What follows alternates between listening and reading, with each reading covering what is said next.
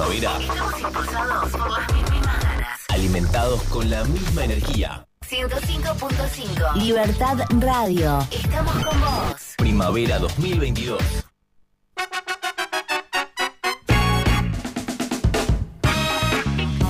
Como cada viernes tenemos el resumen de Darregueira Noticias, el Top cinco, y le damos la bienvenida a el señor Alberto Hirsch. Bienvenido. Hola Manu, buen día, ¿cómo les va? ¿Cómo va ese viernes? Espectacular, espectacular. La verdad que buenísima la mañana. Eh, estoy escuchando la radio desde temprano. Qué buena, me gustó la nota que, que hiciste con el gerente de la Emancipación y con el gerente del banco Credicorp sobre la inauguración del cajero, así que la verdad que buenísimo, ¿eh, Manu? La verdad que me gustó mucho. Bueno, ¿qué tenemos para esta semana? ¿Cómo viene ese resumen? Bueno, las cinco noticias más importantes de esta semana. La primera que vamos a hablar justamente de la nota que hiciste, porque hoy a las once de la mañana, después de las once, se inauguró, eh, en estos momentos se está llevando a cabo todavía, el cajero en Felipe Solá. Lo hablábamos la semana anterior y eh, vos ya te adelantaste haciendo una nota que después la vamos a replicar en Darregueira Noticias, esa nota. ¿Por qué? Porque fue muy importante la inauguración de... Albert, querido. Felipe Solá, ah, la, la importancia de tener un cajero... ¿Me estás escuchando? Ahora sí, ahora sí. Perfecto. Eh, no, les decía que lo, la importancia de tener un cajero en Felipe Solá y, eh, bueno, realmente muy, muy buena la idea y que, que bueno que Felipe Solá pueda tener acceso a un cajero y también esperemos que, este, obviamente, sea para Bordenave también, ¿eh? Sí, eso hablábamos el otro día. Ojalá que, que lo, lo puedan conseguir también ahí en Bordenave. Tal cual, tal cual, tal cual. Bueno, esa es la noticia número cinco, que obviamente va a tener las imágenes y la nota que hiciste hoy a la mañana, en el fin de semana en Darregueira Noticias, pero queríamos adelantarnos, eh, no solamente por eh, la importancia que tiene para Felipe Solá, sino que esto se replique también en la localidad de Bordenave, que la vienen pidiendo hace tiempo, ¿eh? El puesto número cuatro de esta semana. El puesto número cuatro, que tiene que ver con la gente de Montehermoso, porque está la fiesta de la primavera. Feliz primavera para todos, ¿eh? Así que la fiesta de la primavera hoy, que va a tener el domingo a Las Pastillas del Abuelo. Y los recitales comienzan a las siete de la tarde, ¿eh? Ahí en el Parque General San Martín, eh, ubicado en eh, Bahía Blanca al doscientos. Así que bueno, va a ser el lugar de... los recitales, así que bueno, va a haber D Js a partir de las dos de la tarde en la Rampla, así que bueno, eh, atención porque hoy comienza la fiesta de la primavera en Montehermoso hasta el próximo domingo. Bueno, eh, va a estar el Cuelgue el sábado, me gusta el Cuelgue, muy buena banda, y por supuesto Las Pastillas del Abuelo, entre otros tantos, porque hoy ya a partir de las dos de la tarde ya va a haber D Js en Monte y por supuesto a las siete comienzan las bandas que van a estar todo el fin de semana.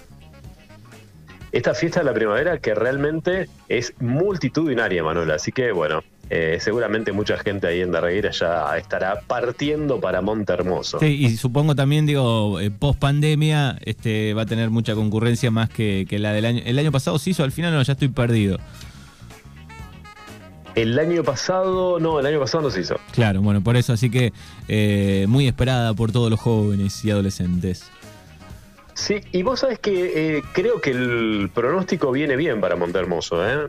Eh, no, no, sé, no sé si se esperan grandes problemas climáticos, pero viene bastante bien. Es típico de, la, de, de, de esta época en la fiesta de la primavera que no sean días de mucho sol y calor, pero las temperaturas van a estar en veintidós grados, va a estar nublado el sábado y va a estar eh, con algunas nubes el domingo, pero por ahora no se esperan Eh, precipitaciones para, para Monte, según lo que está indicando, así que eh, por lo menos estaría acompañando el tiempo. Ojalá que los acompañen porque la fiesta está buenísima. Llega el puesto número tres de esta semana. El puesto número tres tiene que ver con esto que pasa en el fútbol. ¿Por qué? Porque si bien estas reuniones me tocó participar ya el año pasado, eh, hay, eh, bueno, realmente fuertes rumores de que la gente del sur, de la Liga Cultural de La Pampa, donde intervienen los equipos de Darregueira, tanto como Gimnasia y Club Arregueira,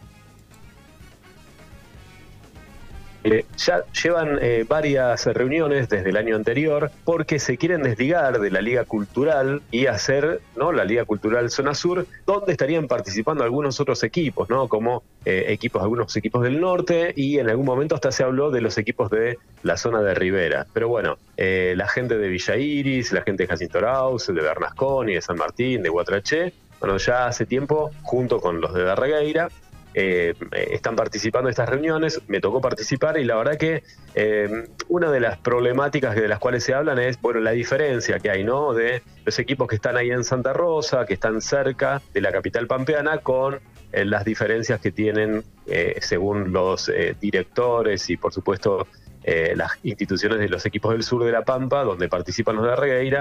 Así que bueno, eso es un tire de afloje de hace mucho tiempo, por las diferencias, porque bueno, este eh, no, no es lo mismo un equipo del norte de La Pampa en la Liga Cultural que eh, un equipo del sur. Así que bueno, esto es una noticia que eh, está repercutiendo mucho desde las últimas horas del día de ayer. Vamos a ver qué es lo que pasa, pero eh, se viene a, hablando fuerte de esto, ¿eh? Es un gran tema en la parte futbolística. Y lo digo porque justamente en nuestra zona se habla mucho del fútbol, la gente escucha mucho la radio los fines de semana a ver qué pasa con los equipos de Darregueira y lo de la zona, pero bueno, esto es un proyecto para el dos mil veintitrés, Manuel. Bueno, ojalá prospere, eh, prospere, está bueno. El puesto número dos tiene que ver con algo que va a pasar en el día de hoy, está muy bueno, va a haber una charla debate hoy a las eh, siete de la tarde, en la Fraternidad. Lo hace la gente de Accionar Darregueira, eh, esta asociación civil que hace muy poquito que se formó en Darregueira, y tiene que ver con esta convivencia democrática en el debate político. Y atención, porque va a estar muy bueno, va a estar muy bueno porque van a participar los concejales, atención, Diego Reyes de Juntos, Franco Interesano de Juntos, Anaí Rodríguez del Frente Todos y el dirigente del Frente Renador, Juan Manuel Verne. La verdad que me hace acordar, Eh, me gustaría haber podido participar, no sé si lo van a transmitir en vivo, me gustaría verlo, más allá de que eh, es a las siete de la tarde y me parece un horario genial, y hoy justamente hay mucho deporte, mucho fútbol, pero me parece buenísimo para los que puedan asistir, porque esto me hace acordar cuando se hacían los debates antes de las campañas políticas, Manuel, y está bueno que eh, los eh, concejales puedan exponer sus ideas y que la gente obviamente pueda también llevar sus preocupaciones, ¿no? Por supuesto, no es lo mismo el Ejecutivo, en caso del Intendente, que es quien ejecuta y toma las decisiones de lo que puede llegar a pasar en el pueblo, con respecto a un concejal que es el que arma un proyecto de ley. Pero está bueno eh, que se hagan este tipo de debates y que la gente tenga acceso. Así que la verdad, la idea me pareció, me pareció genial. Hoy, a las siete de la tarde, en el Salón de la Fraternidad, en la Prida trescientos sesenta y cuatro, recuerden, Accionar te invita a la convivencia democrática en el debate político. La verdad que para los que nos guste la política, es un muy buen evento para escuchar a todas las voces y juntas, y que haya justamente un debate, ¿no? A ver ese intercambio de ideas, porque siempre uno los tiene por separado en las notas, pero tenerlos todos juntos me parece una gran idea, una gran iniciativa de Accionar. Y llega el puesto número uno de esta semana. ¿Qué ha pasado? Y el puesto número uno, mano, mira, lo elegí hoy porque me levanté y me encontré con esta triste noticia de quienes nos formaron en el, la, realmente la, las primeras épocas, y murió Carlitos Balá, ¿eh? Su carrera y las frases, obviamente, y allá Pepe, ¿no? Qué gusto tiene. Bueno, realmente una triste noticia, noventa y siete años tenía Carlitos Balá, eh, partido algunas cuestiones en, de, de imágenes y de, obviamente, notas que han hecho en redes sociales, pero una eh, triste noticia, ¿no? Eh, Así que bueno, eh, Angueto, quédate quieto. No sé qué gusto tiene la sal. ¿Lo pudiste alguna vez ver, Manu? ¿Pudiste compartir algo de eso? Sí, lo vi en Necochea. Era muy chiquito, no me acuerdo mucho, pero lo vi en Necochea una vez. ¿Te tocó eh, ahí en Necochea llevarle el chupetómetro? Yo creo que hay una foto cercana de, de, del momento. Ya no estaba de chupete en esa época, pero este, llegué, creo, ahí a, al borde del escenario. Qué bueno, bueno, la verdad que bueno, una triste noticia, igual noventa y siete años es un numerazo, y bueno, un abrazo grande para todos los que vivieron. Bueno, hoy estamos, sociales, estamos complicados, eh, hablando de esto, ¿no? De que marcó sus redes. ¿Sí? Estamos complicados este, con la comunicación en el día de hoy. No lo tenemos. Ahí más. ¿Me escuchás mejor? Sí, se, se corta, no sé de, de dónde será el problema, si internet, la señal, pero bueno, eh, alcanzó a salir la, la columna entera. Bueno, Manu, eh, esperemos que para el viernes que viene salga mucho mejor. Vamos a ver si ya lo podemos hacer por línea, ¿eh? Te mando un abrazo grande. Dale, abrazo enorme y buen fin de semana.